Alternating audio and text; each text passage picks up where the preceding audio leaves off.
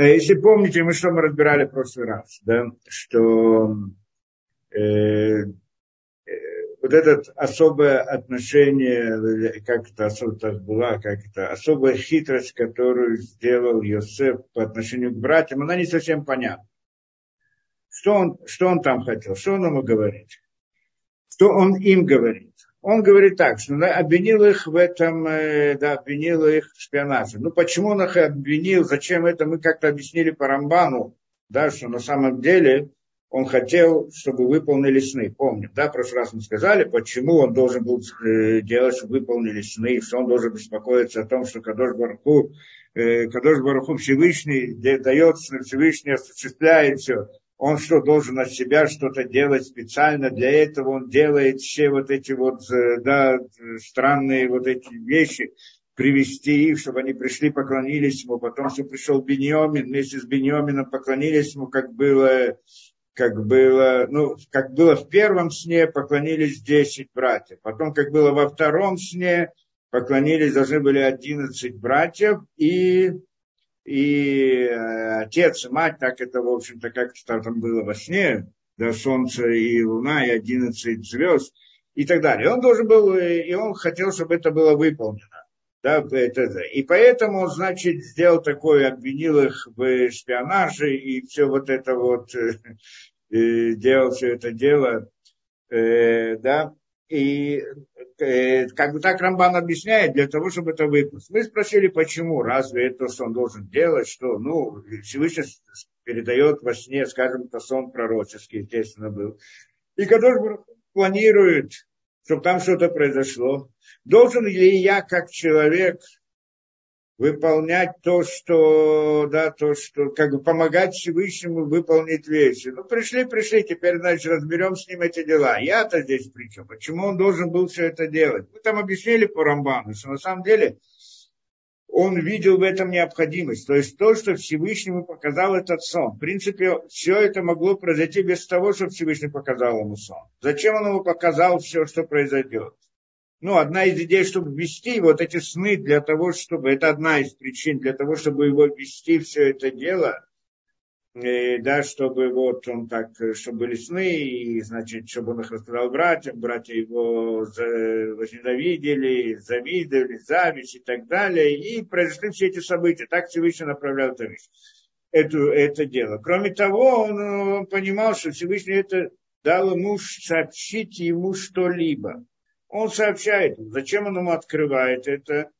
Для того, э, для того, чтобы сказать ему, как он должен действовать. То есть, как бы это руководство действия в каком-то смысле. Это идея сна. Да, что вот он его увидел, эти сны, и он теперь знает, что это то, что Всевышний от него хочет. То есть он хотел выполнить это. Почему? Потому что как бы он видел в этом, что Всевышний хотел от него, чтобы он делал, делал это действие в рамках этого сна, чтобы он привел к этому. Так он как бы это понял. Есть там несколько идей во снах. Это Зор там приводит, что если человек даже человек, как там Зор приводит, действительно, что если человек помнит сон, как это, и сказано, что Йосеф, вскоре Йосеф это Халамота Шерхалам, что Йосеф вспомнил сны, которые он видел. И мы там это объясняли с разных точек зрения, там по Рамбаму, а Зор там приводит, что значит он вспомнил. Э, говорит Зор интересную вещь. Шарехалом тот, шариха адам ли скоро тот. Хороший сон, человек должен его помнить и не забывать. И вазиткаем, и тогда у нас осуществится. Это интересная вещь. Так Зор говорит, что вот это вот, это как бы дополнение, вот это вот э, подтверждение э, вот этой идеи Рам, Рамбана, что он хотел выполнить то, что во сне. Почему? Потому что говорит Зор, что сон, он, если он хороший, чтобы он осуществился, надо его помнить. Помнить, это значит действовать как соответствует с ним. Тогда он осуществится. Почему шарей мусохехото ачкмонишках минадам? Но если же он его забывает, то это как бы забывается от человека, как бы человек тоже забывается, как бы, что это значит не очень понятно. Как у мешках алабну. А, как это забывается у человека, так и забывается наверху. Ну, плохой сон, наверное, не так, я не знаю. А вот хороший сон, который должен там что-то выполниться, так если это забывается у человека, человек, то есть что значит забывает? он к этому не относится серьезно. Потому что то, к чему он относится серьезно, если его вот это, да, он это не забывает никогда. Так значит, он не относится серьезно, думает, а это просто так. А если это просто так, значит, ты не относишься к этому, да, не, не, не осознаешь, что, что Всевышний тебе это, ты как бы тебе, э, как-то Зельзель, я знаю, как бы относишься, эм, не относишься к этому серьезно, так это забывается на небесах тоже. То есть тот сон, который был, он забывается на небесах, если он забывается у человека. Странно, конечно. Но мы, в принципе, говорили эту идею, что на самом деле сон, он э, не дает полную, четную, четкую информацию, потому что, да, есть там, как сказано, в любом сне есть какая-то неправильная вещь, что сон, вопрос, откуда приходит сон, мы тоже говорили. Сейчас не будем в это входить, откуда они приходят. Есть несколько мест, откуда приходят сны. Ну, к нему сны пришли из более высокого места, тоже это, как мы сказали, от ангелов. Но все равно, и, и там тоже, в общем-то, это, это не абсолютная вещь, как, например, пророчество. Пророчество это абсолютно, как там сказано, так оно есть, оно это абсолютно с точки зрения того, что Всевышний сообщает абсолютную вещь напрямую. И в том смысле, что пророчество человек оказывается в месте, где он видит пророчество, это как бы вне мира, вне миров вообще, да, как это, в мире абсолютно, вне, вне миров творения, над мирами творения. И там над мирами творения нет ошибки. Это мы не раз говорили. Это идея того, что там Израиль поднялся на гору Синай, на горе Синай, и там он, значит, получил Тору, и мы верим в истинность этого, сто процентов. В абсолютность, не просто в это абсолютная истина, что то, что они вот, э, получили, это Всевышний дал.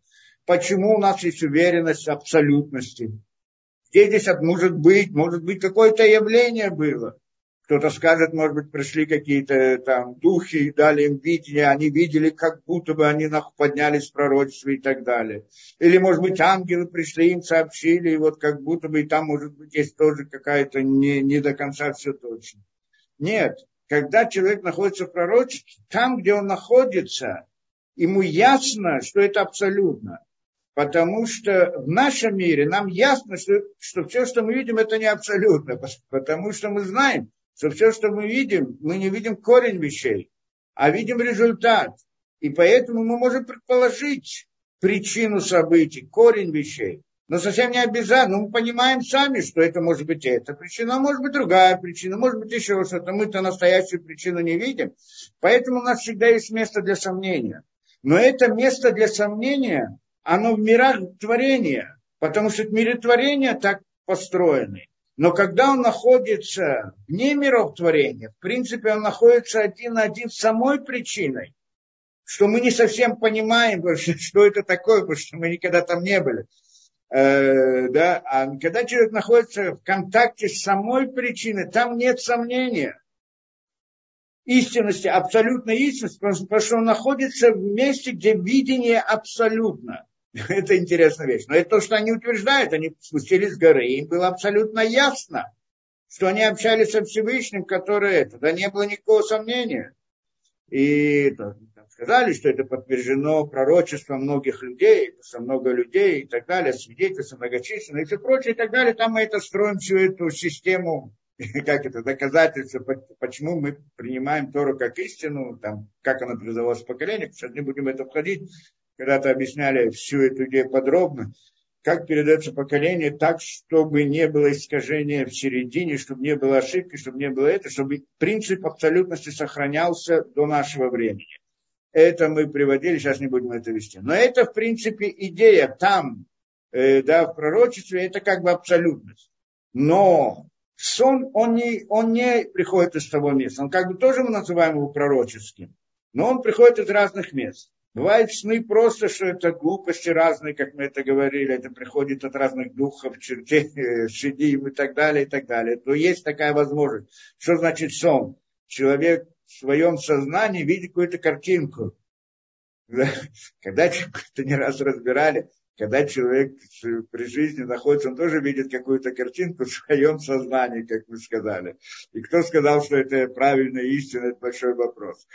А вот, э, а это сейчас вместо этой картинки, которую он видит глазами, так он видит какую-то другую картинку, которая ему не через физические глаза приходит, а через какой-то другой источник. Но этот источник тоже может быть неправильным, может быть искаженным, может быть таким, самые разные эти.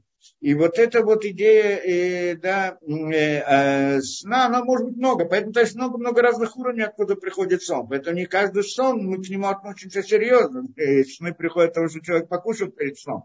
Поэтому к нему, он видит, да, он видит сон. Или еще какие-то. Или даже сказано, любой сон есть в нем какая-то неистина, какая-то ложная картина, какая-то это. Потому что источник он из другого места. Э, но у него был высокий источник, это мы говорили, что источник, когда приходит от ангелов, есть ниже этого еще много разных источников, да? Есть много еще разных источников. А здесь это ниже, да, ну, ниже того источника, э, это э, да, от ангелов. Это приходит от, э, да, источник, что это источник ангела, и там это очень высокий источник, но на самом деле он тоже, в принципе, не до конца. В любом случае, здесь мы, э, да, так это что он говорит? Что там, вот это, про это он говорит. То есть про пророчество там не может быть, да, забылось или так далее. То есть, может быть, что человек изменил как-то себя, стал вести себя по-другому, и тогда он не заслуживает того, чтобы ему сказали пророчество, он как бы теряет заслугу, и тогда это прекращается. А здесь он говорит как бы другую вещь. Если человек у него забылось это в сердце, значит забылось также на небесах. То есть то, что планировалось, он тоже есть как вот такой, э, такой закон приводит нам зор. Боура шехалом ло нефтар, боура шехалом шело нефтар, уки гери шело некраб. Еще одна вещь он говорит. Каждый сон, он, как мы говорим, идет за разрешением его. Если не было разрешения, то на что это похоже? Это как Игера Шалоникра, это как письмо, которое не было прочитано. То есть тогда тоже не осуществляется, как бы нет, нет объяснения, значит нет, потому что все должно быть по объяснению, сон связан с объяснением, так мы сказали. Боурэшик мохен лифиша ахалом лунискару каилю адам луядо. Получается, что если сон, он его не помнит, он как будто бы его не знает. Валькен мишенишках мимейно, ахалом ино юдой, ино ахалом Это получается, когда ему был послан хороший сон, и он его не помнит, это как будто бы он его не знает. Если он как будто бы его не знает, это как будто бы и, и у него этого сна не было. А как будто бы и не было хорошего сна, значит, не было того, что он э, как бы хорошего, что, что в этом сне он должен был получить. Как-то так выходит из слов Зора. То есть это зависит от этого. Да, и говорит, и поэтому помнит Йосеф свой сон, чтобы он выполнился. Да, видимо, это тоже, это тоже идея причины. Как бы вот это вот большее объяснение той причины, то Шарабан приходит, что он хотел и старался выполнить свой сон. Ладно, с этим понятно. Приходит он, значит, говорит им, ладно, теперь так он, значит, сделал этот, на них вот этот вот замысел. Что это значит? Что это значит? Это, да, этот замысел, который пошел на них. Что это значит? Вы говорите о разведчике. Да? Это что он говорит. Почему он к ним говорит разведчики?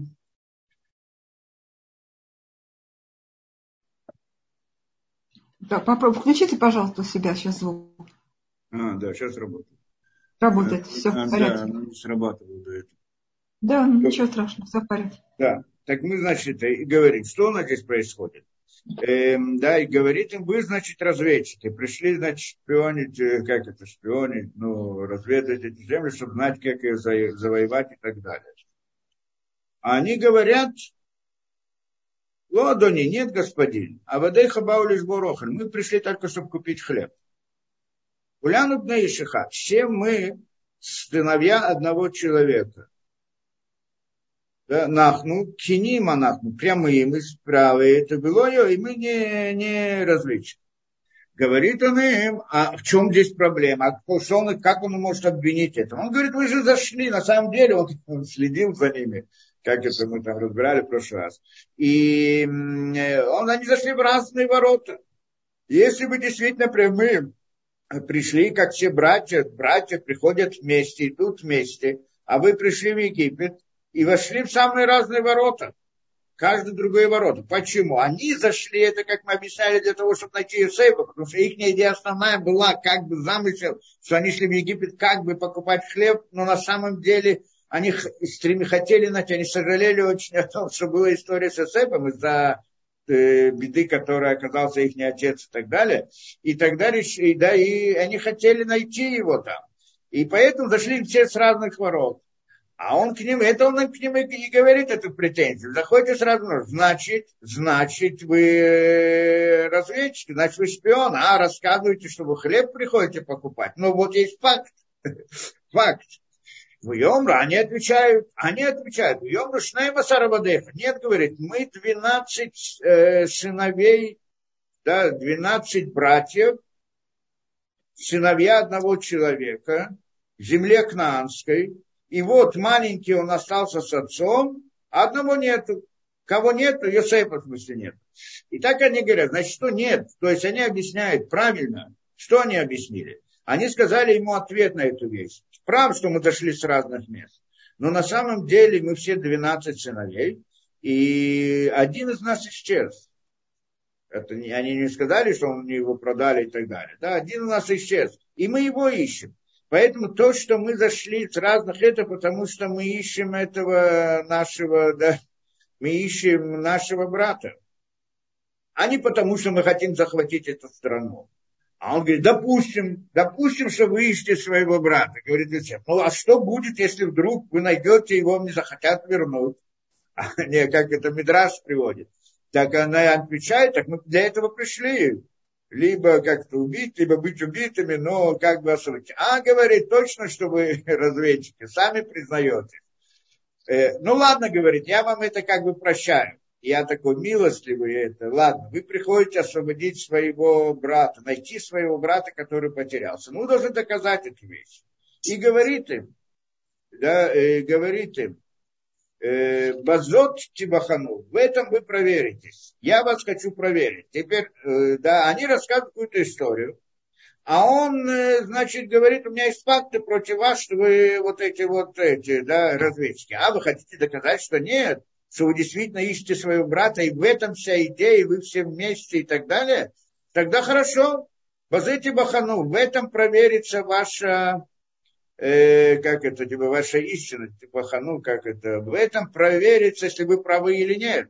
Хей паро, клянусь жизнью фараона, так он говорит. Хей паро, клянусь жизнью фараона. Им тицу мизе, если вы видите отсюда киим бевоахихамакатон гейна, что если только придет ваш э, маленький брат сюда, если он придет сюда только таким образом, вы можете вы э, да, сможете проверить, доказать свою, свою истинность, что вы вот это. Да, если только приведет. Это то, что он говорит. Это претензия. Если вы приведете своего э, младшего брата, то тогда я поверю в ту вашу историю. И предлагает им вариант. Шелхуми кемехат, пошлите из вас одного, вы и это хихим, и возьмет вашего брата, он приведет его. В Атем Теасру, а вы будете здесь это, в заключении пока это время. Вы бахануди врехем аймет хэм и имло. И тогда будут проверены вот это, если вы говорите истину или говорите нет. Хей паро, обратно говорит, клянусь фараоном, тимираглематем, что вы, значит, да, разведчики. Это интересная вещь. И здесь сразу поднимается несколько вопросов. Во-первых, здесь э, Раши приводит интересную вещь. Приходит, говорит, как он клянется, хей паро, имие паро, имихие паро, а я не жбали шекер, а я не жба хей паро. Говорит Раши интересную вещь, что он, когда он хотел клясться ложную клятву, он клялся жизнью фараона. Я не знаю, в прошлый раз мы разбирали эту вещь или нет. По-моему, не разбирали. За заклятие жизнью фараона. Что это значит? Все здесь спрашивают, как может он такое сказать? Э, ладно, там, может быть, он как бы с ними игрался, скажем так, что а, он, но э, здесь как бы говорится, что он клялся жизнью фараона, но обычно, когда он хотел сказать ложную клятву, можно говорить вообще ложную клятву, как вдруг Йосеф мог да, говорить э, ложную клятву? Во-первых, да, и запрещено, как он мог это сделать. Когда он хотел ложную клятву, так именно жизнью порой. Обычно что такое клятва? Клятву клянуться именем Всевышнего. Это идея клятвы. Это, в принципе, по сути, то, что должно быть. Но, а если он клянется не, не Всевышним, а не именем Всевышнего, а именем фараона, то это прямо противоположно, да, именем фараона он клянется. Так, так это как будто бы можно. Но разве это можно? даже как то упоминается в Рамбам, там да, приводит, что в принципе человек может, кля... да, даже просто если он обещает что-то и клянется, обещает что-то, то тогда, э, то тогда он тоже не имеет права вот клясться вот это просто так. Даже, даже если он не использует имя Всевышнего, там имя Всевышнего это особая вещь. А если он не использует имя Всевышнего, то тогда он как бы наказание за это не получает, но нарушение здесь тоже есть, так Рамбам приводит. В любом случае, почему вдруг клясться ложно клятвы это? Э, с другой стороны, я не знаю, так э, разбирать здесь этот вопрос, так не особенно не, не дают ответа особого, да. Э, в общем-то, нет, все, кто дают ответ, они как бы дают против этого, говорят, что нет, все, что он поклялся, и здесь эти клятвы, которые были, они не были ложными, потому что он сказал истину. Поклялся, сказал, что вы, вы придете отсюда только, когда придет ваш э, сын и ваш брат, и это была клятва. Не ложно, не было ложно. То есть здесь не было ложной клятвы, и следующая клятва тоже. Здесь не было ложной клятвы. Но в принципе по Раши получается, что он всегда клялся в ложную клятву именем Паро. Это то, что удивляет всех. Как, э, как может быть? Ну, с другой стороны, может быть, это имеется в виду. Я знаю, что на самом деле в клятве есть правило очень важное, которое не очень простое, там надо это все детали. Так Рамбам приводит это правило, что должно быть сердце и, как это, и, и уста равны. В клятве это когда сердце и уста равны. Что это значит? Когда он говорит, и то, что он говорит, это то, что он думает. да? Когда он то, что он говорит, то, что он думает, тогда это клятва. А если он думает одно, а говорит другое, то нет здесь клятвы. То есть по ошибке он поклялся, а имел в виду совсем другое, или еще что-то. То есть, когда у него в сердце одна идея, то есть он не намеревается по-настоящему клятву. Надо там определить, есть там много разных разделов, отделов вот этих вот э, сторон, как это работает клятва. Но в принципе, сердце у него, да, да, сердце человек должен быть знать и намереваться, что он клянется. Если, если он это, да, э, не клян, э, да, это, это одна идея. А если нет, то, это, то нет там запрета клятвы, просто он что-то говорит, но клятвы здесь нет, и запрета нет. С одной стороны. С другой стороны, когда он находится в онес, в насильственной ситуации, его заставляют о чем-то клясться, так он мысли может думать, что он не клянется. Ну, там есть какой-то способ, да, что он мысли думает одно, говорит это, но на самом деле он вынужден сказать клятву. На самом деле он это не клятва, потому что внутри он не, не планирует. То есть, как бы клятва, она должна быть в сердце и, и, и в произношении одно и то же. А здесь почему? Здесь странно, почему вдруг он это жизнью фараона клянется ложной клятвой. Почему? Может быть, скажем, что когда он был вынужден кляться ложной клятвой. Или же просто, как он был вынужден. Я так понимаю, что может, можно было бы сказать так, что на самом деле он же, и он, он-то был евреем, он это понимал хорошо, но он там представлял себя как бы власть этого фараона. Поэтому он вынужден был идти по правилам этих, э, да, как там принято. И там почти было принято, что он должен кляться в определенные моменты. Поэтому он клялся жизнью фараона, что там нет это, да, что значит клялся. Он на самом деле не клялся, не было клятвы там, а только как игра такая. И поскольку он был вынужден, и поэтому клялся. Может быть, так как-то можно объяснить. В любом случае, он говорит, клянется жизнью фараона. Что он клянется? Что если придет ваш брат маленький, тогда все я понимаю, что тогда вы придете. Э, то есть получается то, что придет маленький брат, это меньше, да, младший брат, то тогда это будет доказательство, что действительно они не разведчики. Вопрос сразу, почему? Здесь все спрашивают. Где здесь доказательства? Ну, приведут они Беньомина. Ну, хорошо, приведут Беньомина. Так что, если бы они привели бы Йосепа, то есть он Йосеп это сам, ну, тогда на что есть брат, который потерян, и которого надо искать и так далее. А если приведут Беньямина, ну так что? Да, что-то, где здесь будет доказательство? Это интересная вещь, да? И как, здесь, как, здесь, как здесь работает доказательство? Мы что-то в прошлый раз начали разбирать это, не знаю, насколько это, но в принципе, э, в простом смысле, так это Абарбанель объясняет в каком-то смысле вот в этом направлении, да, что на самом деле то, что он, э, э, да, э, в чем там идея? Он их, э, он берет у них свидетельство, как мы говорим. Когда мы берем свидетельство у людей, когда один человек рассказывает то, что он рассказывает, он может обмануть, может что-то сделать. Когда есть несколько человек, свидетельств, их можно поймать на различных тонкостях, деталях. Да? Это понятно. Это мы также поняли, может быть, э, да, и то, что спрашивал, и дальше отец спрашивает, зачем вообще Беньямина вели здесь, почему вообще рассказали про него. Они сказали, мы не могли не говорить, потому что нас спрашивают, был ли, был ли у вас сын, откуда мы знали, что, есть ли у вас брат маленький, есть ли у вас отец, есть ли у вас маленький брат. Так так они, это, так э, он спрашивал, так не могли ответить нет. Спрашивается, почему не могли ответить нет. Могли бы не ответить.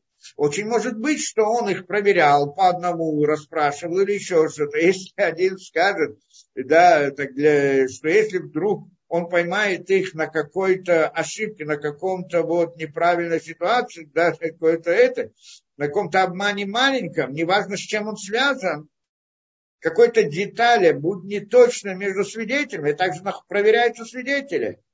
Свидетели, если они хотят обмануть, договариваются между собой рассказать то, чего не было. Это интересная вещь, чтобы рассказать то, чего не было. Свидетели, как они делают? Они договариваются между собой. Но на самом деле, что они договариваются? Вот было какое-то событие, они говорят, вот было так, мы договоримся, что вот так оно было, а не так оно было. Какое-то событие, какое-то это. Правильно, на самом деле любое событие в жизни, оно имеет бесконечное количество сторон, или, скажем, огромное количество деталей вокруг этого события происходит. Когда договариваются, не договариваются о всех деталях. Не может, нет возможности. Договариваются только о определенных, э, определенных факторах, каких-то определенных вещей. Потом, когда их проверяют, начинают проверять свидетельства, так в суде проверяют. Да, ну, в еврейском суде это есть правила, законы, как это дело проверять. Да, но и даже в обычных судах тоже делают так. Как проверяют? Проверяют на истинность как? Начинают расспрашивать различные другие детали, которые они совсем не обязательно, что они об этом подумали, да, и там, кто, кто убил там такого-то человека, или была какая-то, э, да, была ли какая-то там э, авария какой-то, как она была и так далее. Так и спрашивают, подожди, ты видел там дерево такое-то, или был там что-то там, видел как бы э, солнечная погода, или еще что-то. То есть различные ситуации, которые судья предполагает, что они об этом не подумали, чтобы договориться. И таким образом их ловят потому что какой-то детали, вдруг они скажут противоположные вещи, а вот скажут, а как же вы говорите, вы свидетельствуете, что это так и так далее. Да? То есть они договариваются о сути, но о различных деталях нет. Поэтому эта идея вот э, со свидетельством, его можно вот так вот э, как бы опровергнуть, и так это что делают, когда есть много свидетелей, поэтому, когда есть свидетельство многих людей, оно принимается с большей достоверностью намного. Поэтому, возможно, там тоже он спрашивал по одному, или как там вот насчет этого брата. Так он не может, если он спрашивает, есть у тебя брат, так он не может сказать нет, а вдруг другой скажет да. И тогда начнутся разные проблемы. Поэтому лучше всего в ситуации, когда человек не хочет попасться на какой-то вот проблеме, говорить правду, как оно есть. Когда он говорит правду, как оно есть, и каждый говорит правду, как оно есть, так обязательно, даже если какая-то деталь была, может, в крайнем случае не вспомнить. Но если же он что-то говорит, так он э, говорят они одно и то же. Да, и тогда это проверяется их как бы истинность. Это как бы одна вещь. Ладно, это допустим. Насчет брата. Но, но, но приведут его. Приведут его. Что, э, что он сможет это, да как здесь доказательство, чему, доказательство чему. А, э, то есть, в принципе, э, в таком же стиле, так объясняет Абарбанель, его тоже могут проверить. Он тоже бы проверить на различные вещи. Начнет спрашивать вот про то, если он, да, есть ли у них, был ли еще двенадцатый брат или нет. Был ли еще, и он действительно пропал, исчез, нет. И, и поскольку он как бы предполагал, что он был маленький, он сможет его как бы быстро раскусить и понять, если это. Эта идея по простой смыслу. Простой смысл того, что он хотел его привести, что тогда он сможет ему сделать проверки вот эти вот на свидетельства, и тогда может определить, вот тогда, говорит, я смогу узнать, я у него, если вы обманываете или нет. Потому что сейчас вы, я вас поймал, что вы входите с разных этих, а вы мне расскажете историю про кого-то брата, которого вы ищете. Может быть, сейчас вы его и придумали в рамках этого. А, есть кто-то там, вы говорите, еще один брат есть. Он, с ним-то вы не договаривались, вот его я хочу проверить. Это как бы простой смысл э, здесь этого. И тогда, э, да, и, и тогда он им говорит так, пошлите шелху микем и хат, Дальше э, Барбанем сейчас потом, как э, Орахайм объясняет, немножко по-другому и очень интересный взгляд. Но здесь а Барбанель дальше говорит так, что вот дальше что сказано. И возьмете одного из них, и, да, Шилху Микем и Хат, пошлите одного из вас, вы э, Микем, Микем и Хат, Шилху Микем, пошлите от вас одного, так он уточняет и вы Икаха, и он приведет вашего брата, вы отемте Асру, а вы будете пока здесь закрыты в этом, да, ну, в э, тюрьме, вы бахану Деврехем и тогда мы проверим, если это истина или нет. А говорит здесь Абарбанель интересную вещь. Шалху Микем. Как написано? Надо было написать так. Шалху и хад Микем. Пошлите одного из вас. И тогда мы будем знать, что один из них, одного из братьев нужно послать, чтобы привести Беньямина. А он здесь пишет по-другому. Пошлите Силху Микемеха, то есть пошлите от вас одного, другим языком. Говорит он, что на самом деле он предложил так, что если пошлют кого-то туда, так тот договорится с ним, расскажет ему, как, э, что вот у них был брат, он потерялся, и так далее, и так далее, и так далее. Поэтому, говорит, пошлите одного человека от вас, но не вас, не кто-то из вас, а кого-то другого, который бы пошел бы и так далее, и чтобы он не, не, не смог с ним договориться и так далее. И приведите его это. Весепу там мишма и вел их это, значит, э, как это, закрыл их под стражу, под стражу три дня. У Йомар Йосеф и говорит им Йосеф, Байома шлиши, третий день. На третий день, значит, он э, поместил их на три дня в это. Они не дали ему ответа. Да, на самом деле, все другие объясняют, что здесь на самом деле он им сказал, пошлите одного из вас. Да, но вот э, как объясняет. Во всяком случае, он их, значит, они не захотели, они не, не согласились или не смогли, или решили думать и так далее. И через три дня, три дня они были под стражей, а потом он им говорит, Вайом Ралаем Йосеф, говорит им Йосеф, Байома Шлиши, на третий день, Зоташу, это сделайте. Э, Выхаю и будете жить. То есть говорит он им сейчас, раскрывает, он хочет себя раскрыть со стороны добра. Говорит на самом деле, я человек хороший и добрый. То, что вы попались, это не потому, что я плохой, потому что вы так сделали. Может быть, вы правы, и тогда наоборот я вам хочу помочь. Так э, я вам предложил вариант приведите этого брата, вашего брата, и мы тогда разберемся. Вы говорите, вы не, не соглашаетесь, не идете на это дело. Хорошо говорит. Я пойду. Почему они не соглашались? Ну, во-первых, потому что они понимали, что отец не пошлет Беньомина с кем-то вообще, и даже если один из них будет, тоже не пошлет. Они, возможно, ему объяснили эту вещь, что это не получится. Он говорит, знаешь что, так делайте. Зотасу это сделайте и, и будете жить. Это локима не йоре. Так он говорит, Бога я боюсь. Он им говорит, что он боится Бога. И тогда он им говорит, им киниматом, если вы честные, ахихим и хад ясар, я изменяю весь этот, я, потому что я беспокоюсь о вас. Я такой добрый, тоже надо понять, почему он так себя представляет им. Потому что он как бы играется с ними, он делает за все его это, все его поведение, оно как бы, есть в этом какой-то замысел. Частично мы его разобрали. И вот здесь тоже, он сейчас рисует себя перед ними таким вот добрым, боящимся Бога. Им киним это, если вы действительно честные, Ахихам и Хадиасер, я сделаю по-другому. Один из братьев у вас здесь останется, Бабет Мишмархембет, под стражей, Ватем лиху вави шевер вирамон. А вы идите, принесите хлеб, э, да, чтобы пропитание своему дому. Потому что что вы здесь сидите? А что, там же умрут с голоду все ваши. Я беспокоюсь о вашей семье. Так он приходит и, и говорит это, да?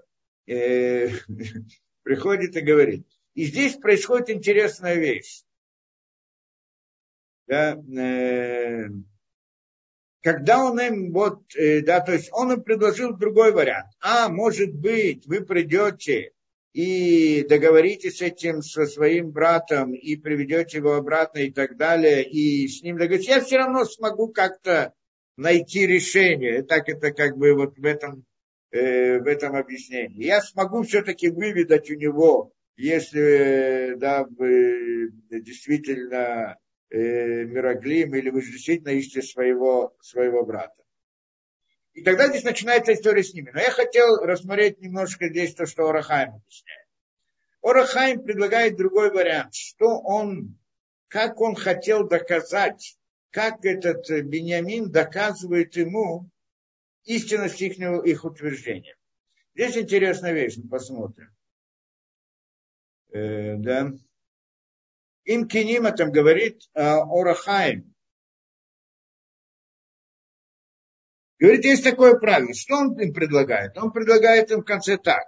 Вы, значит, одного оставьте, а десять пойдут, приведут этого брата. Теперь, э, где здесь доказательства? Приходит говорить, есть такое правило. Где это? Хазаль ну, в принципе, в законах, это вот что в Талмуде Рушалме приводится, это, ну, во многих местах это приводится. Интересная идея сама по себе. Сиядная Адам и Алхимбе говорит так, что будет, это такой приводится пример, что если группа людей, в смысле евреев, имеется в виду, идут в дороге, погиба им Агоим, Амрула, настигли какие-то бандиты, и говорят им так, ну, ну, хадниким народ, дайте нам одного из вас, и мы его убьем. Или мы убьем всех. Это такая вот э, некоторая проблема мусар, да, ну, как-то про, моральная задача этическая, да, как называем сегодня. Этическая проблема такая огромная, огромная. И это, в общем-то, вот это, а, эта проблема, она, в общем-то, идет с еврейским народом всю историю. Не один раз это было в истории. Приходят, значит, говорят так. Вот э, какой-то группе или город, или окружают город, и говорят, дайте нам одного из вас, и мы его убьем, или же мы убьем всех. Как вести себя в такой ситуации? И сказано там, что на самом деле, что, да, и что там учат, и говорит мудрецы, что нельзя. Да, и филю кулям. Даже если да, не, не могут они передать одного из своих, даже если все, даже если все умирают. Если, даже если все умрут, пусть даже все погибнут, но он все равно не передаст их, э, да, то есть нельзя отдавать одного еврея на смерть для того, чтобы спасти других. А есть опасность то, что все умрут, так все умрут. Здесь есть очень глубокая идея, которую мы сейчас пытаемся рассмотреть, но сначала вопрос сам по себе. Как это является доказательством? Что он хочет сказать? Он хочет сказать так. И Лой Масруна нельзя это. И говорит так. Получается, я вам сделаю с вами сделку. Ваш, один из ваших останется здесь, а вы пойдете туда. Теперь, если вы, если вы правы, если действительно вы не обманываете, то тогда вы пойдете и приведете этого брата, другого, который, да, который, про которого вы говорите, что у вас есть и так далее. Но если же вы обманываете, и тогда что? И тогда тот, который останется, то есть Шимона, которого он взял в конце, тот, кто остался здесь, он-то находится под стражей, и он не находится в опасности совсем. Почему не находится в опасности? Потому что если вы, э, да, если вы действительно не обманываете и докажете в конце концов, что вы пришли, что, что вы правы, что вы не пришли быть разведчиками, то у меня нет причины его убить, казнить. Но если же вы обманываете и идете, и уйдете, да, если вы обманываете, то тогда полагается смертная казнь и вам, и ему. И получается, что если вы действительно обманываете и уходите, значит получается, что одного из вас вы передали мне на смерть для того, чтобы спасти самим. Если вы действительно разведчики, то вам чем полагается смертная казнь? Или быть рабами, или еще что-то, да? Теперь, если вы сейчас оставите одного и пойдете, значит, если вы, и если вы действительно разведчики, значит, вы одного из них передаете на смерть, чтобы спасти других.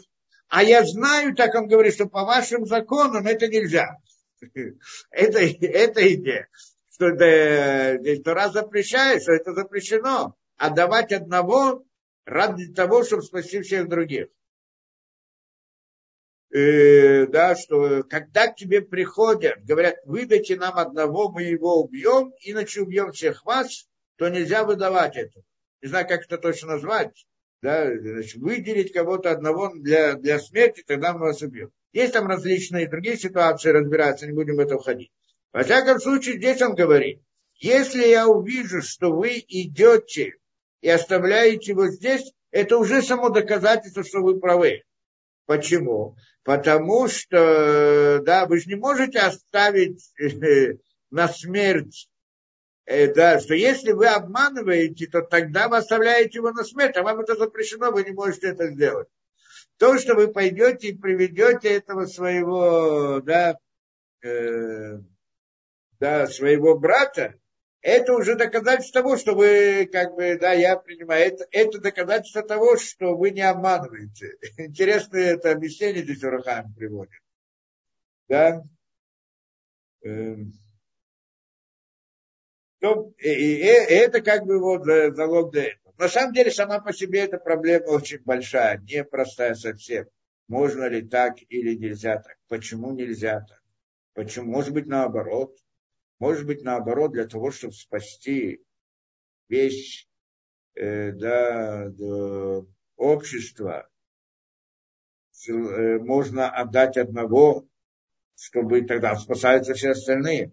Это понятно, что если кто-то для того, чтобы спасти других, берет на себя как бы вину и сам идет и отдает, он делает киду шашем. И он спасает других, освещает имя Всевышнего и все прочее, ясно но, но, но, но нет у него на обязанности. Здесь мы не про это говорим, что он идет сам, а говорим про то, что люди его выдадут, как одного из них. И вот это вот запрещается даже под страхом смерти всех. Почему? Может быть, наоборот должен быть расчет. Ну, во-первых, здесь, да, во-первых, здесь, здесь непростые совсем темы вот это вот, да. Ну, во-первых, мы знаем, что, что у нас есть три заповеди, которые запрещены даже под страхом смерти. Три нарушения. Это убийство, это разврат, гилуя райот, то, что называется, и это язычество. И это мы знаем в истории не один раз было. То есть, что если человек скажет так, я, если кто-то его преследует, человека, что хочет его убить, то тогда он может его убить, чтобы спасти себя. Это называется родем. Дин родем, да, как преследователь. Но если же человек, э, да, если же человек э, да, э, приходят к нему и говорят э, человеку, кто-то говорит, мы тоже связаны с этим законом, убей второго, иначе я убью тебя, то ему запрещается это сделать. Он должен умереть, но не, но, но не, но не убить другого. То есть он не имеет права убей, убить другого под страхом смерти тоже. Это называется Ярег Вальяво. Да, умрет, но не, не нарушит. То же самое насчет разврата, вот эти запретные связи и так далее, что там это большое да, нарушение, замужняя женщина, родственники и так далее, то тогда там тоже, чтобы нарушить это, он должен, как это, умереть, но не нарушить. Ему говорят, либо ты нарушишь, либо мы тебя убьем, либо это. Есть тоже та же ситуация рассматривается, вот та же ситуация там же рассматривается, чтобы если есть группа женщин, и приходит к ним кто-то, говорит, передайте нам одну для, для нарушений, для, для утех там это, а или же мы всех вас возьмем. Так тоже сказано, не имеют права они выдать одну, а должны как бы это. Теперь спрашивается, даже под страхом этого, спрашивается, а что там? Нарушение. Женщина немножко по-другому, что когда женщина, есть в ней насилие, то тогда это не называется, что она делает.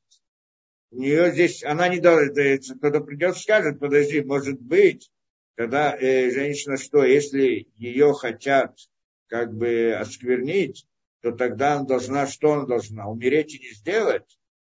Когда это насилие, над женщиной, то тогда это, это не в ее власти, поэтому нет, э, да, у нее как, она не делает, то есть то, что запрещено, запрещается, скажем, убить другого, чтобы спасти себя. Сделать действие, она не делает никакого действия, над ней делает действие. Поэтому как бы другая ситуация, хотя мы знаем, там много были историй, как это, что когда было после разрушения храма, и везли девушек, девочек из Израиля, везли в эти разные публичные дома рабства. И когда они узнали это на корабле, и когда они узнали, эта история приводится где-то в Талмуде, по-моему. И когда они узнали, были на корабле, узнали, что вот это то, что с ними хотят сделать, так они бросились в море и утонули и так далее, чтобы не быть это, и здесь вопрос разбирается, имеет право, не имеет права, правильно сделали, неправильно сделали и все прочее, потому что это вопрос, можно делать самоубийство или нет, то это как бы отдельная тема. Но, но, но это вопрос нельзя передавать. То же самое в язычестве. Придет ему под страхом смерти, поклонись такому-то Богу, поклонись этому. Язычество это, это очень актуально. Это идея различной идеологии. Принять какую-то идеологию под страхом смерти, принять, я не знаю, ислам, и христианство или какую-то языческую эту, да, и так далее. Даже под страхом смерти не это запрещено, потому что это, да, это тоже. Здесь получается идея, та же идея. Э, и, и если же мы говорим, что для того, чтобы спасти общество, ну там это для себя, один человек не может спасти себя за счет другого. Ну, скажем, есть общество, есть группа это. Так, чтобы спасти их, может быть, можно, может быть, это лучше одного дать на смерть, а, чтобы спасти всех остальных. Тора говорит, э, да, Хазар говорят, что нет, даже, даже это нельзя. Почему? Ну, наверное, простой, простой смысл этого просто, если можно, если можно убить одного человека, э, да, как это, спасти э, общество, а убив одного человека, то есть получается, как бы они его передают на смерть, то тогда человек скажет, подожди, и в любой другой ситуации тоже. И я могу спасти себя посредством того, чтобы убить другого. И там общество, а здесь не общество, ну ладно, один, два, три, я могу рассчитать и так далее. Как бы тогда и, и тогда сам запрет убийства, он как бы аннулируется. Вдруг уже можно будет убивать. Как бы с одной стороны. А с другой стороны, мы скажем так, может быть, э, э, да, здесь еще одна, один интересный момент. Да? Если придет, ну, скажем так, да, скажем так, с другой стороны, мы здесь скажем интересную вещь, что на самом деле э, можно спросить, как так? Ведь есть народ, придет кто-то и скажет, дайте нам одного, мы убьем, либо мы уничтожим весь народ либо мы уничтожим весь город, либо уничтожим. Может быть, чтобы спасти, надо дать. Может быть, кто-то придет и скажет, что эта идея, как это, морали такова, что надо отдать одного ради того, чтобы спасти. Это случалось в истории не один раз. И в чем здесь идея, в чем это? э, может быть, так это правильно, для спасения народа, для спасения общества, для спасения. То есть, что, тогда возникает вопрос, что можно делать для спасения? Что можно сделать для спасения общества? Если мы скажем, э, да, э, поклоняться язычеству для спасения общества, тоже можно. Может быть, я приму там какое-то там это язычество для того, чтобы спасти общество, тоже да. А тогда все общество будет спасено, а так всех убьют. А идея такая, что Всевышний то, что мы понимаем, это очень важный принцип еврейского мировоззрения. Мы, конечно, делаем, как это сказано, в Торе сказано, что жизнь – это важная вещь. И поэтому запрет, запрещается убивать человека. Запрещается самоубийство тоже. Почему есть такой запрет? Почему Тора нам дает запрет, что нужно да, к жизни надо да, и относиться как это со святостью. И также все народы это взяли у евреев. По логике вещей мы бы сказали бы нет. Какая разница, одним человеком больше, одним меньше? Если мы смотрим, как это, если мы смотрим, что мир, что такое мир? Он развивался в рамках эволюции, то, другое там происходили. Есть эволюция происходят разные одни виды из других и так далее. Вот баран, зарезали барана. Ну так что? А если кто-то, да, если зарезать человека, какая разница, чем человек отличается от барана в этом смысле? То есть идея, если мы как бы, вот идея вот этой морали, что нельзя убивать человека, это, в общем-то, выходит из, из еврейского мира, вот отсюда, в общем-то что нельзя убивать. Так других этих тоже нет такой проблемы. Убить человека это не проблема. Ради идеи, ради чего-то, ради чего-то убить человека не было проблемы вообще нигде. И, и по, по сути, если мы говорим, что мир, он мир природы, и все это животный мир развивался, развивался и получился человек, то почему надо беспокоиться о жизни человека? Какая разница, есть человек, нет человека? Есть баран, нет барана, разовьется еще один. Какая, да, выразишь, где есть в природе запрет тому, что можно убивать, что, что, что нельзя убивать. Почему нет? Поэтому это, это понятно, что приходит нам Тора и говорит, что это запрещается делать. То есть Тора нам это установила, что нельзя убивать человека. Придем, скажем, подожди, ты, Тора, говоришь, что жизнь человека важная. Теперь у нас есть город. И если мы отдадим одного, то мы спасем весь город спасем много жизней. Может быть, это правильно, это как бы претензия ко Всевышнему. Говорит Всевышний, как бы отвечает нам, я вас не просил делать расчеты. Я вам говорю, что запрещается убивать, но то, что умрет этот город, исчезнет этот город, нет, погибнут люди или не погибнут люди, это не, э, это э, вашей обязанности, то, что в ваших руках. То, что не в ваших руках, это не ваша обязанность. Это как бы принцип. Ты приходишь, говорит, я хочу спасти общество. Кто спасает общество? Кто управляет миром? Ты что, управляешь миром? То, что в твоих руках, Тора тебе говорит, запрещается убивать, так, делать какое-то действие такое или другое. Так это тебе запрещается это убивать и делать. Но не, спасти общество, это не зависит от тебя. Это не в твоих руках. А кто-то скажет, подожди, придет кто-то, скажет, выдайте нам одного, или мы бросим там атомную бомбу. Может быть, спасти одного, да, а отдать одного и спасти всех. Даже в такой ситуации нет. То есть, если кто-то, человек придет и отдаст себя ради других, это другая идея. Это, это сама по себе вещь. Но когда же он да, хочет вот таким путем спасти других, то тогда это как бы Всевышний говорит, я управляю миром, а не вы. И если мир будет уничтожен, будет уничтожен. Народ будет уничтожен, уничтожен. Это моя забота, а не ваша. Ты можешь, ты создал народ, ты беспокоишься о его создании, ты, ты это. Ты должен беспокоиться о том, что тебе сказано делать. Это принцип. То есть мы понимаем, что мы в этом мире выполняем э, э, Всевыш... э, желание Всевышнего когда нам запрещается убивать человека, и мы не убиваем человека не потому, что это плохо убивать человека, не потому, что это несправедливо, что это некрасиво, что это неприятно, или еще какие-то причины. Мы не убиваем человека, потому что Всевышний запретил.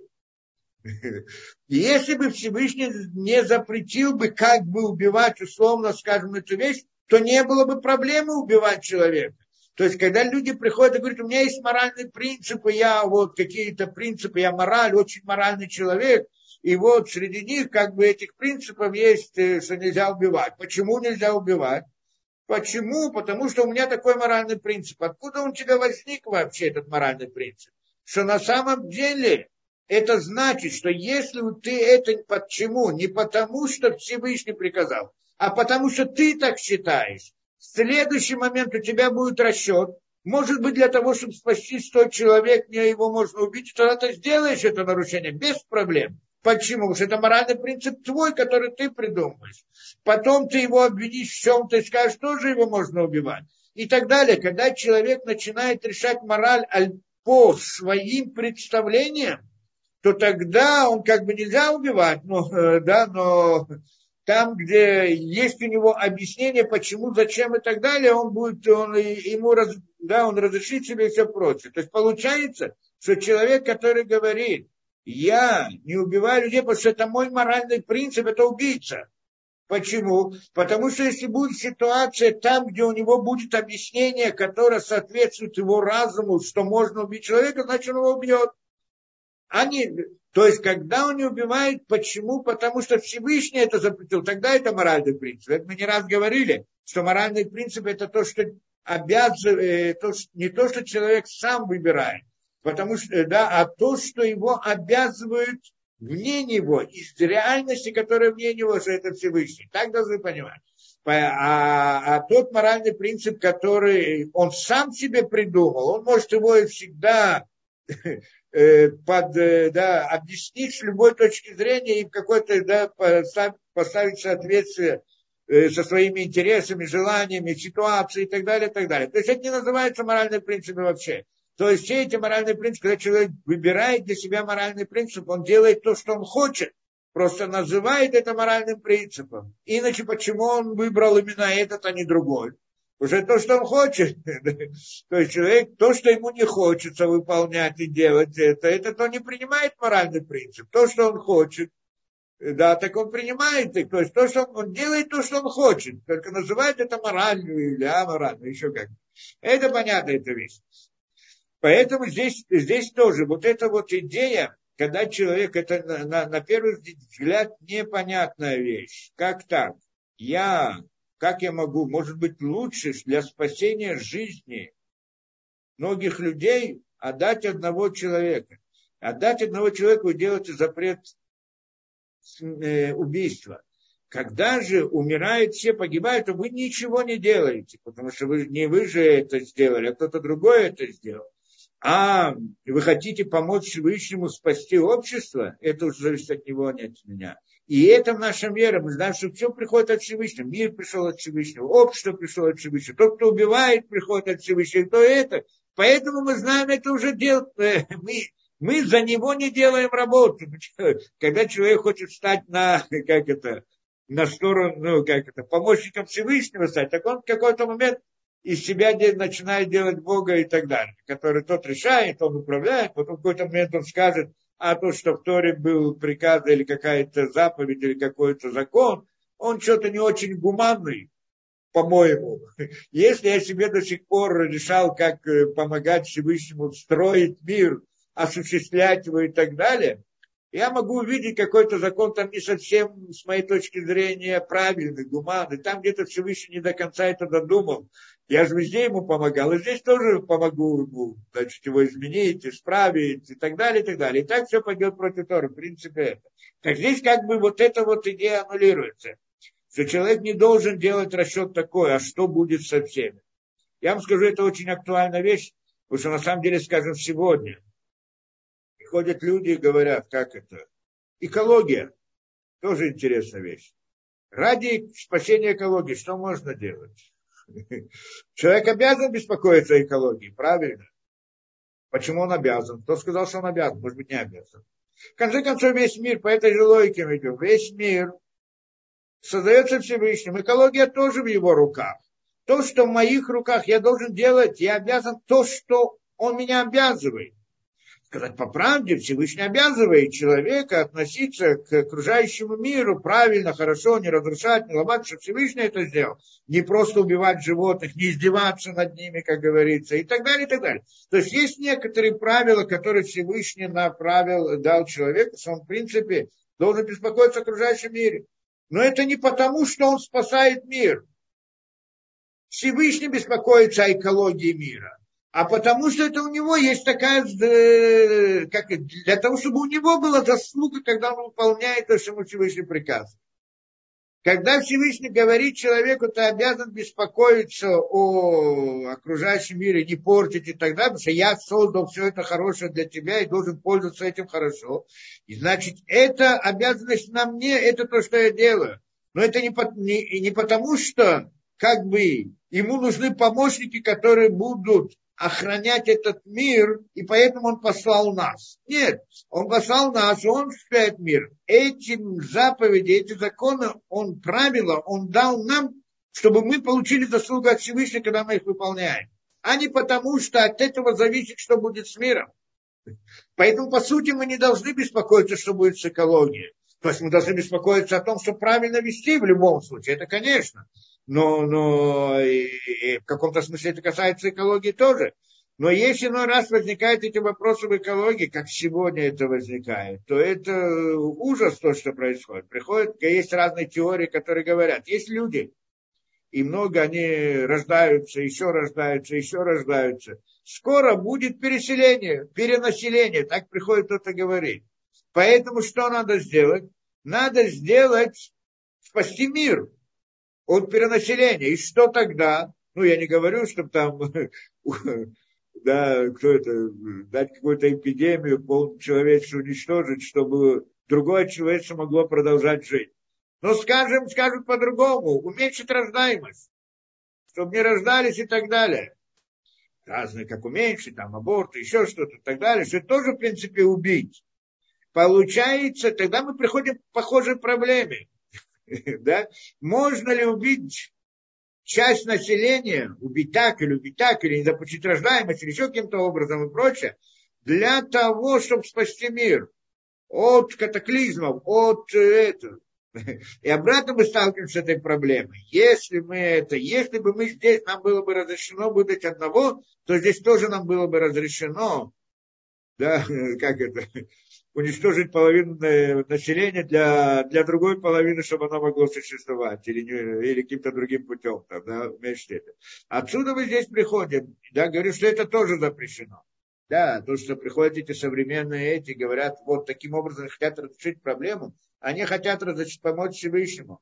Всевышний создал экологию, создал людей, создал возможность рожать, рожать людей, рожать, и приказывает им это делать, и запрещает их убивать, запрещает как-то ограничивать рождаемость тоже, запрещает то, а это можно, а это нельзя и так далее. Придет это скажет, если идти по вашим законам, скоро мира не будет. Так не будет мира.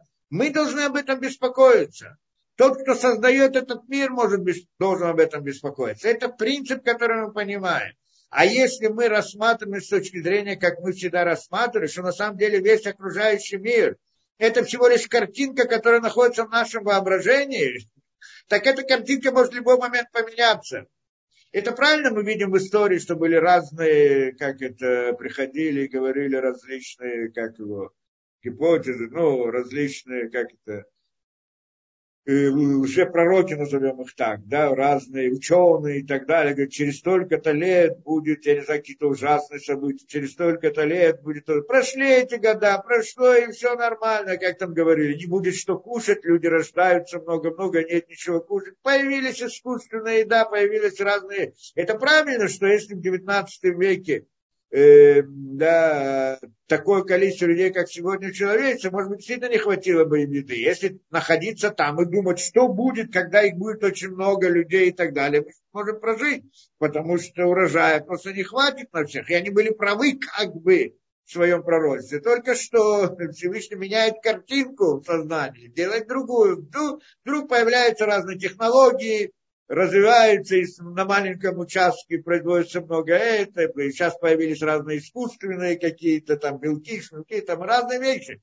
и так далее, и так далее. То есть ситуация, кто-то беспокоится о мире, чтобы он был.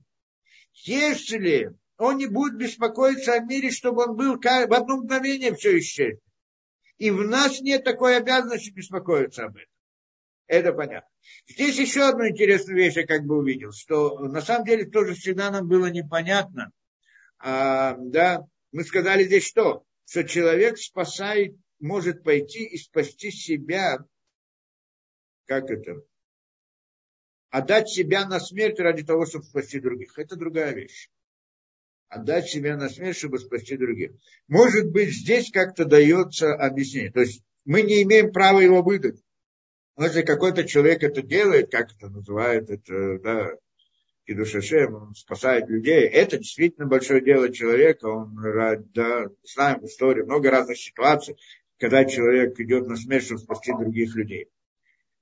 И да, здесь может быть, есть вот эта идея с э, Эстер, понятно, потому что все задают вопрос, как это Эстер пошла, значит, к Ахашверошу, чтобы спасти еврейский народ да, не, там, э, там есть разборки, может быть, если это не было а по ее желанию, это было насильно, или в какой-то момент, когда ее, когда Мордыхай говорит, что она должна пойти к царю, это как бы был акт ее согласия в каком-то смысле, что она приходит к царю. До сих пор все было в как бы, статусе насилия, а в данный момент это как бы статусе согласия. И здесь, конечно, возникает вопрос, могла она или не могла, имела право или нет. И для спасения еврейского народа это должна была, могла или должна была это сделать. И здесь это запрет райот.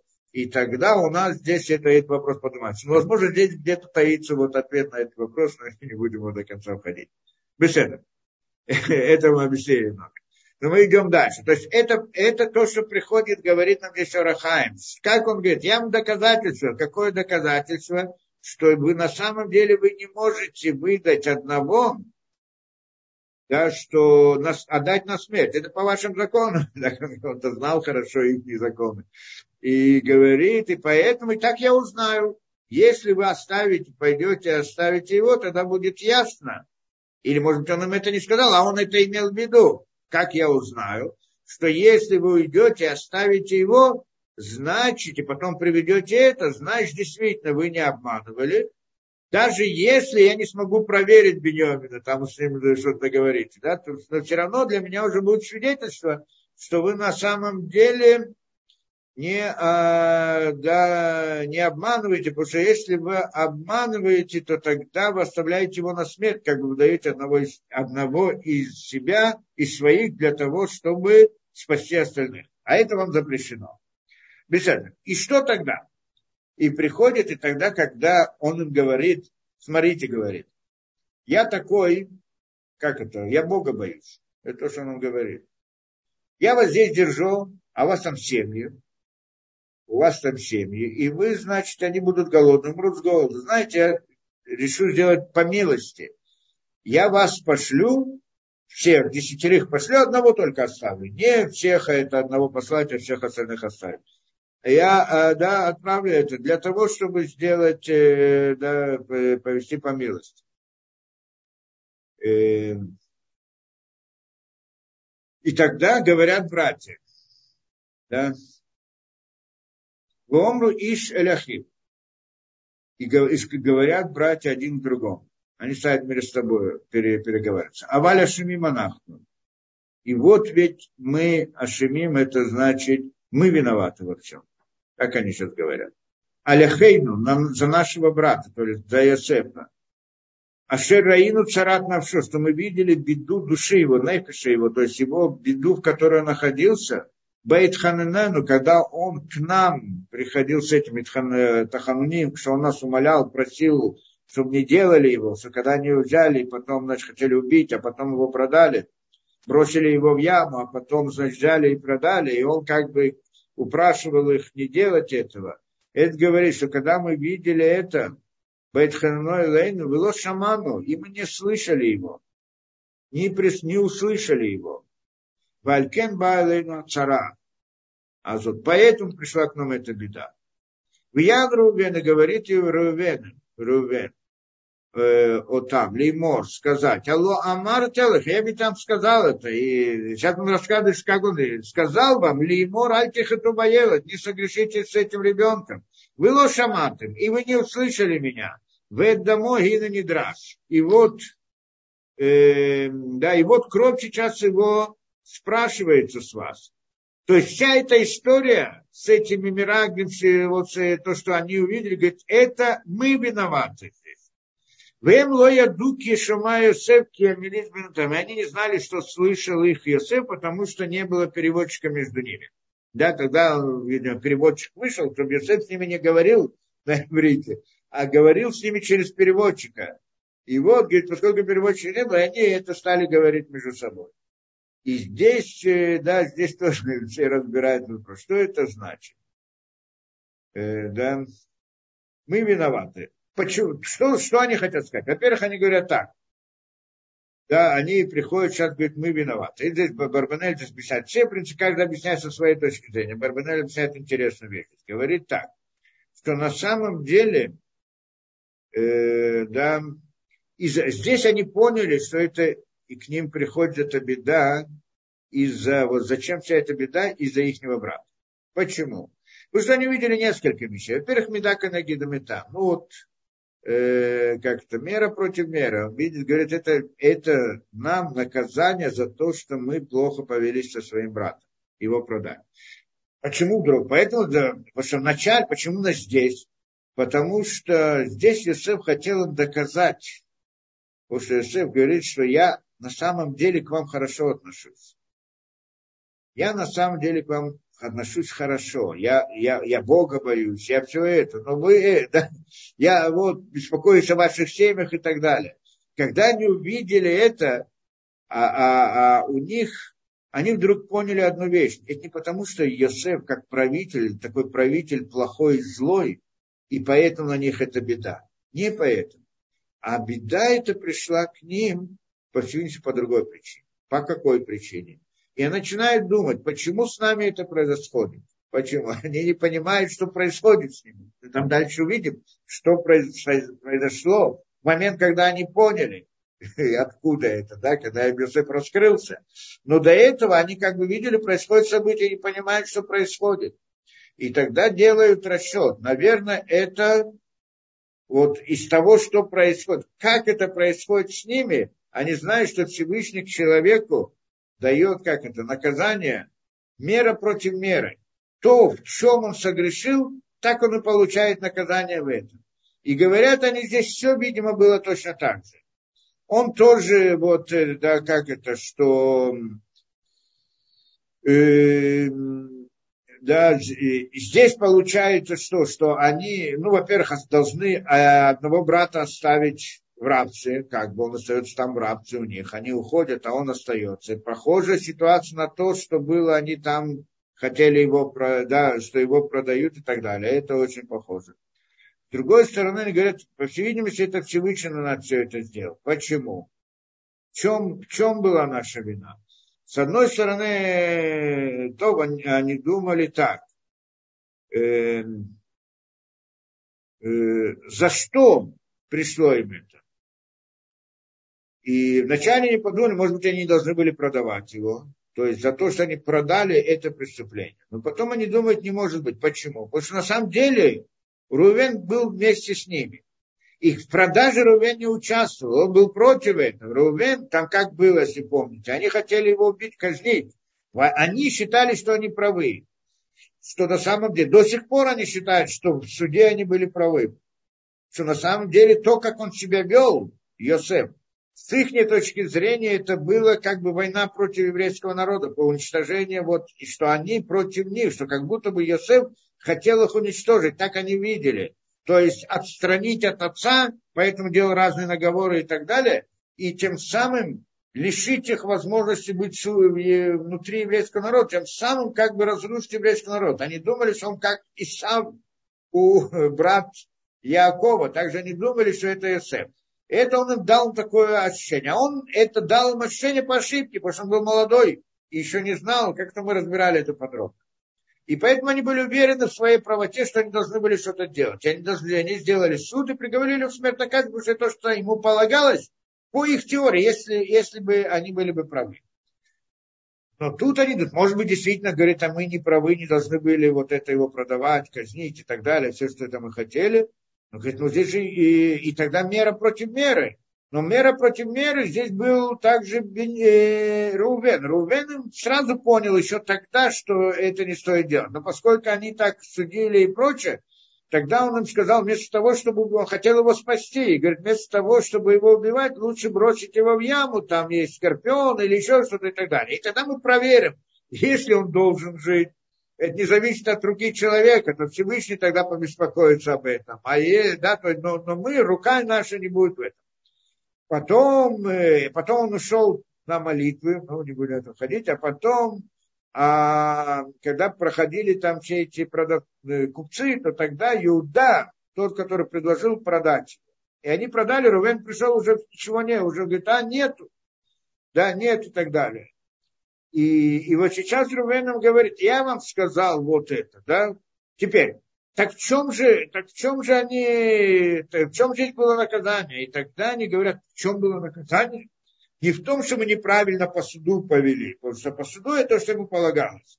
А проблема наша была в том, грех нас было в том, что мы не прислушались к его, не были милосердны достаточно. Мы не прислушались к нему. Он был, что он говорит. Так здесь и сказано, прям так как и говорится. Не говорится, что мы не должны были его продавать, не должны были его это, судить. В Йомру и Шарахе говорят один ром, ашеми монахну, мы виноваты. В чем? Аляхейну нашего брата, Ашераину царат на все. Мы видели беду души, непиша его. То есть Байтхан, он нам жаловался, он молился, он просил нас не не делать этого. И мы не послушали, то есть мы не проявили милосердие. Это, в этом наше это, да? В Алькенба, и поэтому приходит к нам также вся эта беда, которая здесь, что здесь тоже они видят, что к ним отношение такое не с позиции милосердия, как это говорится, да? Здесь интересно, где-то у нас, э, в принципе, Барбанель дает, дает несколько объяснений на это дело. Да. Э,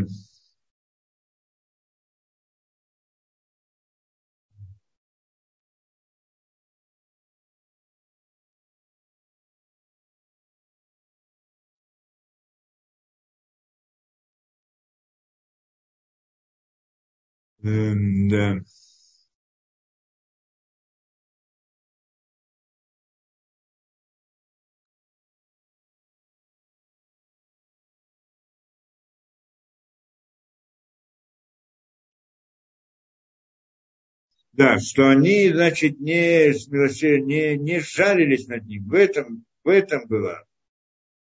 И, да,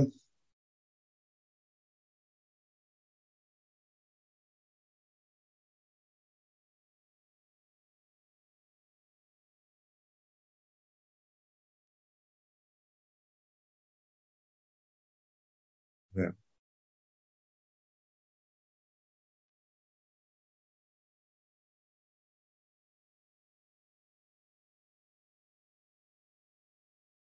Ну да, здесь они приводят это, да, что как бы к ним тоже есть вот это вот меда канегида меда. Да, что к ним тоже вот, вот это вот такая как-то акзарью, то есть жестокость по отношению, вот, что они должны оставить своего брата и так далее. То есть события, которые происходят, они параллельны тому, что было, что было с ним. Они тоже как бы упрашивают, мы не виноваты и это, да, а все как бы свидетельства против них. Э. И тогда, то есть это, что они сказали. И приходит тогда Рубен, э, да, это, это они признали как бы свою, ну, ну, не в том, что они были неправы, а в том, что они не были достаточно милосердны к нему. И тогда Рубен говорит им не про. То есть что они говорят? Мы ошиблись что неправильно себя повели. А Рувен говорит, нет так. Я и то, что отвечает Рувен сказать, Алло Марти Алейхим, я ведь вам сказал, Леймор, альтихату боелот, не грешите с этим ребенком. Было шамат, а вы меня не услышали. То есть, говорит, нет, на самом деле у вас не было ошибки, у вас был мезик. Сделали это специально. Почему? То есть преднамеренно. Почему преднамеренно? Потому что я вам это говорил. Я вам говорил, что нельзя его продавать, нельзя его убивать, нельзя это. Видимо, потому что он-то, он был единственный, который был вот, против всего того, чтобы это делать. И тогда, и поэтому они, значит, это как бы у них было здесь, у них было это дело обсуждения.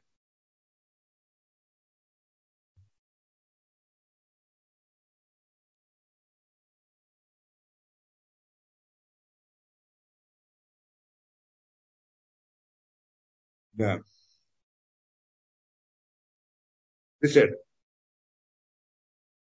И что тогда? И что тогда дальше?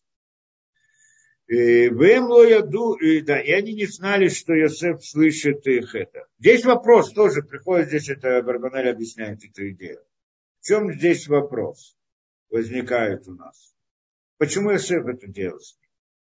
Что он хотел им отомстить? Допустим, это, да, это мы уже с какой-то точки зрения рассматриваем, как Рамбан объясняет, да, а здесь он объясняет немножко по-другому. Что он хотел? Он на самом деле хотел им помочь. Почему? Потому что они действительно были неправы, сделали как бы грех поэтому. Поэтому э, и вот этот грех, он останется на них. Поэтому он хотел их исправить. Привести их к такой же ситуации, как он был, когда они с ним вели себя таким образом. И таким образом, то, что они ощутят всю эту боль и все это, да, то тогда это им искупится их не грех. Это как бы наказание, которое они получают. То есть он на самом деле, когда их увидел с самого начала, он к ним отнес, у него не отнесся с ненавистью. Выйдет на протяжении всей истории. Что на самом деле вот такое, если была бы такая ситуация, и вот приходит, с ним такое сделали, а потом они попадают в его руки, что они должны были сделать? Что он должен был бы сделать? Должен был бы им отомстить. да? а, и это, а он этого не сделал до этого момента. Так что наоборот хочет им помочь. Это здесь несколько идей сказано с этим. Зор про это говорит. Говорит интересную вещь. Он держал три дня под стражей. Почему три дня он их держал под стражей? А потом выпустил. Говорит, вот я вас выпускаю и так далее. Я милостивый. Он хотел, Жор объясняет здесь, что он их хотел обучить. Кого их? Симон и Леви, что в основном это эти двое, те, которые все это, как это замыслили, делали, и они те, которые договорились с собой, и они один другому там то сказали, давайте, вот пришел этот, этот, который видит сны, давайте его убьем и так далее. Все они это говорят. И, и он говорит, вот эти вот, вы когда, как это, э, что это за, показать им, э, что вы, когда пришли на Шем, да что, говорит, я не сделаю так, как вы сделали. Почему?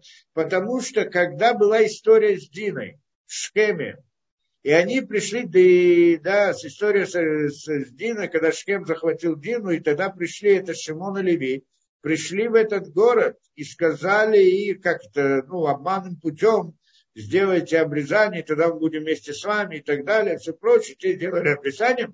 И на третий день они пришли, когда они э, болели, как после обрезания мы объясняли всю эту историю, в чем там суть, в чем там болезнь, и почему это была причиной, и так далее. И, э, и они уничтожили весь город, убили всех.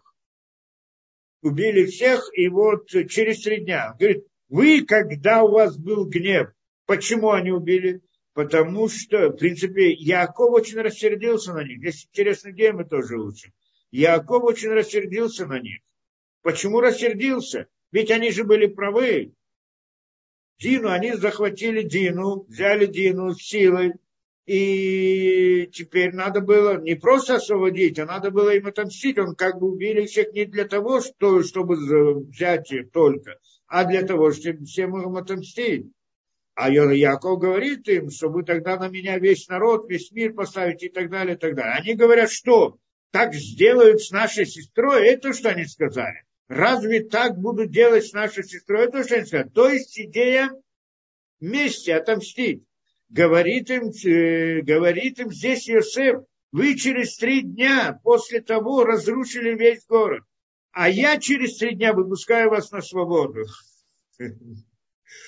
Это что говорит, я не отомщу, я не делаю месть. Это как бы он хочет их обучить здесь тоже. Вы сделали через три дня, вы потом это, когда бы те сделали вам, то есть виду, так вы потом решили отомстить, заплатить за зло злом. И тогда уничтожили весь город. А я делаю наоборот. Через три дня я вас освобождаю на свободу. И дальше еще говорит Зор интересную вещь здесь. Эм, да, учит это из посука. Эм, Эн шалем лора тахат араша шалемлаха. Здесь тоже одна из тяжелых вещей, наиболее тяжелых вещей. То если тебе человек делает зло, не возвращать ему зло. А, наше время вообще, это, да, как бы человек это интенсивно, интуитивно, или как это, инстинктивно, это действие прямое и первое, которое человек делает. Даже если не вернет то, что там Азон как-то упрекнет, и как-то скажет, как-то сделать, что-то, что-то, да, э, действительно, это очень трудно, когда человек мне сделал зло, и, и, и у меня есть возможность, ну пусть не отомстить до конца, пусть не, но что-то, как-то, да, держать это, отплатить каким-то образом, очень трудно. Говорит он им, здесь мы учим, что человек не должен платить человеку за зло зло. Это не принцип то, что там христианство, если э, ударили по одной щеке, подставлять другую щеку. Подставлять человеку нельзя. И если человек делает и может, и хочет сделать зло, то нужно уметь остановить, мож, можно его остановить различными путями. Если он хочет тебя убить, можно его убить. Если он хочет тебя соврать, можно передать его, я не знаю, сделать ему любую беду, там, которую, чтобы остановить его, чтобы он не сделал. Это да. Но, но, но когда, вот как в этой ситуации, ты был в его руках, он так тебе сделал, теперь он в твоих руках, и ты ему тоже отплатишь таким же образом, это нельзя. Так говорит Ура. На первый взгляд тоже непонятно, почему нет. Казалось бы, это естественная вещь, которую человек делает. И почему нет? В чем суть этого? Говорит он, по сути, запершо то аль Йосефа цадик, шило рацали шалем ра. И говорит, учим это из, вот, э, из Йосефа, что не захотел заплатить им злом за их зло. Они сделали ему зло, а он не захотел вернуть им зло. Более того, он хотел им помочь, как мы здесь учим. Все, что он делал, не для того, чтобы отомстить. Вот эта вся история, которую он делал. Есть несколько путей, как мы объясняем для чего, для чего и почему весь этот, весь этот его как бы театр, который он заделал там, затеял, маскарад, который он сделал. Но, но во всех объяснениях, немного разные между собой, но у всех одна идея. Он не, ход, не хотел им отомстить, совсем не в этом. А хотел либо помочь, либо обучить, либо доказать про свою правоту, либо привести Бенемина, либо отца, либо еще что-то. Как мы это объясняли? А здесь он объясняет, говорит, зачем он это? Чтобы помочь им. Да, помочь им в чем? Что когда они прочувствуют то, что было с ним, тем самым им потом это простится. В этом была помощь. Кто-то скажет, называется, ну, я не знаю, можно сказать, Бишуха, я Ярело Ким. Да, почему это значит, э, да, Йосеф, не платить добро, злом за зло, и поскольку он боялся Бога, поэтому он не делал.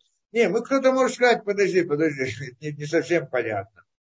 В конце концов, значит, один мне сделал зло, теперь он попадает мне в руки, я ему тоже делаю зло. Почему? Чтобы помочь ему.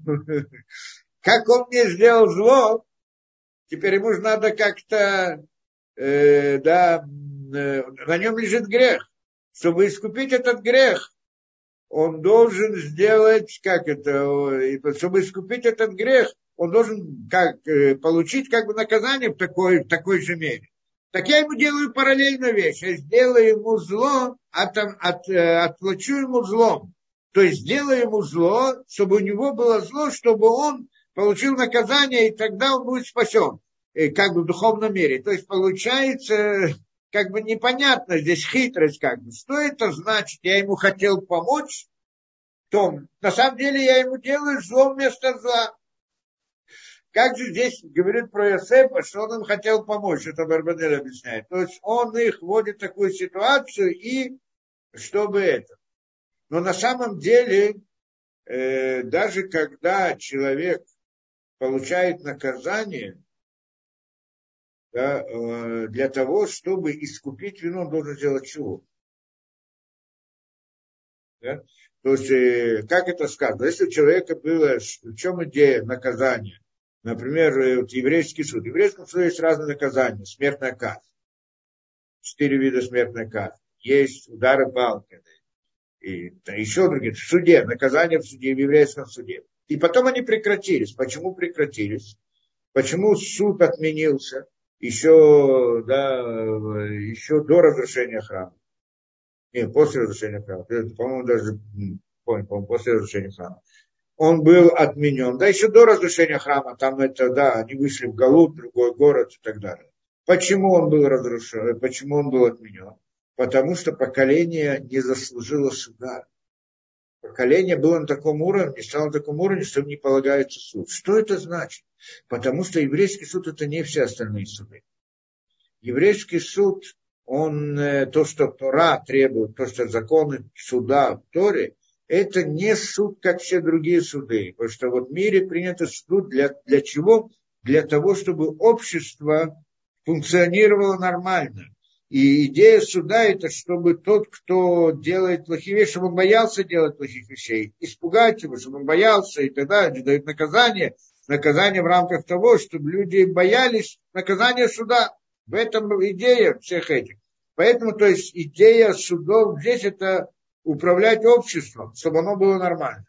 Там же идея суда совсем другая. То есть был такой же суд тоже, как бы вот других э, в истории, там, еврейских разных общинах, которые были какие-то наказания определенные в рамках вот, э, наказаний государства, где они находились, для того, чтобы общество было, э, да, вот это было вот эта идея в обществе. Но это, это не еврейский суд. Еврейский суд, суть его другая совсем.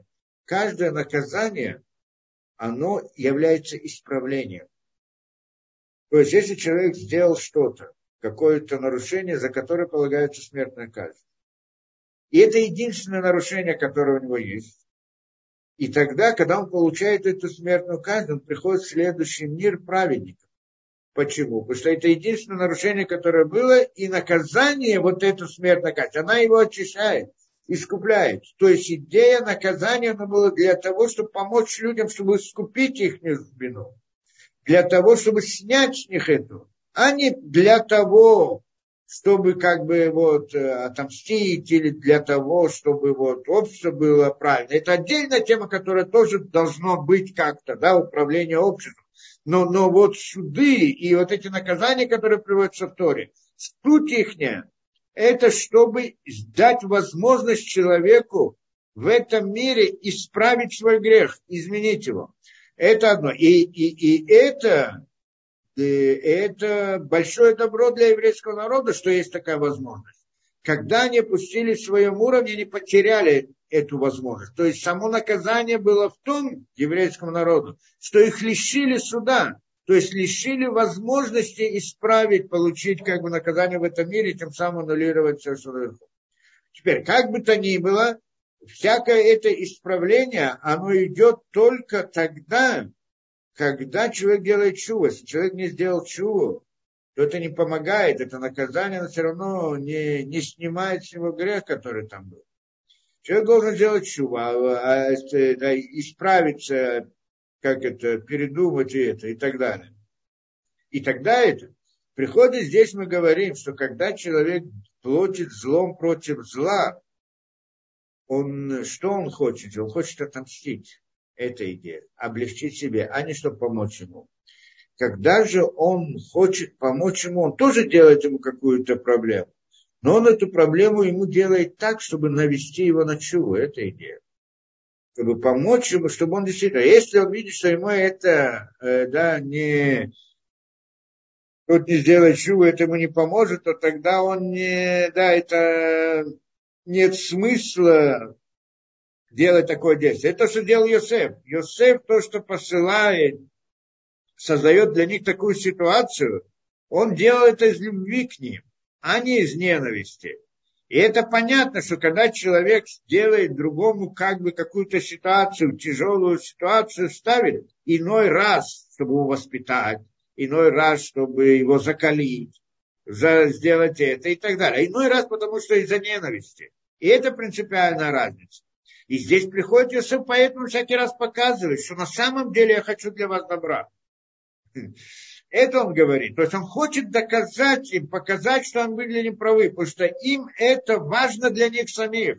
Поэтому их он ставит в такую тяжелую ситуацию, чтобы они поняли. И это то, что произошло. Что они, как только он им говорит, я вот такой, я, я беспокоюсь о ваших семьях. Я боюсь Бога. Я понимаю, что вы мне попались, как и у меня факты в руках. Но я все-таки согласен вам повести так-то и так-то, чтобы вы пошли и накормили своих семей, но потом мне принесли доказательства и так далее. Тогда они понимают, что что-то здесь не так. Он не делает это из ненависти к ним. А почему он делает? Видимо, какая-то другая причина есть. И это не в нем а, проблема, то, что он плохой, злой человек, а в них проблема то, что они, да, что они что-то себе. И тогда это приводит их к мысли, в чем они виноваты. И они начинают думать и делать шубу. И это была, в принципе, основная помощь его. Когда он их поставил в эту ситуацию именно для этого, чтобы они осознали свою вину. И, и, и да, в иду, и они не знали, что, да, что Йосеф их слышит, Кемелизбена там, потому что не было там вот этого переводчика, выяснил им вверх. Тогда он, он отошел от них и стал плакать. Когда он увидел, увидел, что они делают чуву, что они раскаиваются, он услышал, он понял все, что происходит, он понял, что там произошло, он понял, что Руевен был не виноват в этом деле, что Руевен был как бы там против, не, не участвовал в этом, он понял всю эту историю, и он увидел, что они сожалеют о том, что делают, делают это, да, и тогда он и заплакал. Но все равно вернулся к ним, как бы это, да, привел себе порядок. Вайошевалаем вернулся к ним, Вайдаберлаем и говорит к ним. Вайках ми там от Шимон Бесора И взял у них Шимона и, значит, э, да, арестовал его как лейне пред глазами ихними. И так здесь объясняется, что пред глазами. Пред глазами ихними он сделал перед ним, потому что он продолжает этот спектакль. Продолжает этот спектакль. Говорит, значит, что, что он должен пойти, принести Йосеф, принести Беньямина и так далее. Почему, в конце концов, у него весь этот не совсем получился до конца, весь этот, мы еще разберем это дальше. А здесь он говорит, да, взял именно Шимона. Почему взял именно Шимона? Здесь объясняют, что Шимон, э, да, это Шимон, Гуишли Холибо. Потому что Шимон был самый виноватый там. Это тот, который вот все это как бы это, да, тот, который начал все, тот, который вызвал все. Шимон, говорит Раши, тот, который бросил его в яму. Уша Марли Леви Аван, и он тот, который сказал Леви, вот идет тот самый, который сны видит. Хрешин Кюмля Пдоми Алеви Шема Тиацушная. И, значит, Йосеф что? Йосеф решил, значит, с одной стороны, как бы ему это полагалось, как бы больше наказания этому Минаш, не Минаша, а этому Симону, по всей видимости. А другая вещь, то, что он здесь говорит, Раши, да, что он как бы опасался, что они обратно объединятся, Шимон и Леви, и тогда будут воевать против него. да, и тогда он, э, Шимон и Леви, это огромная сила.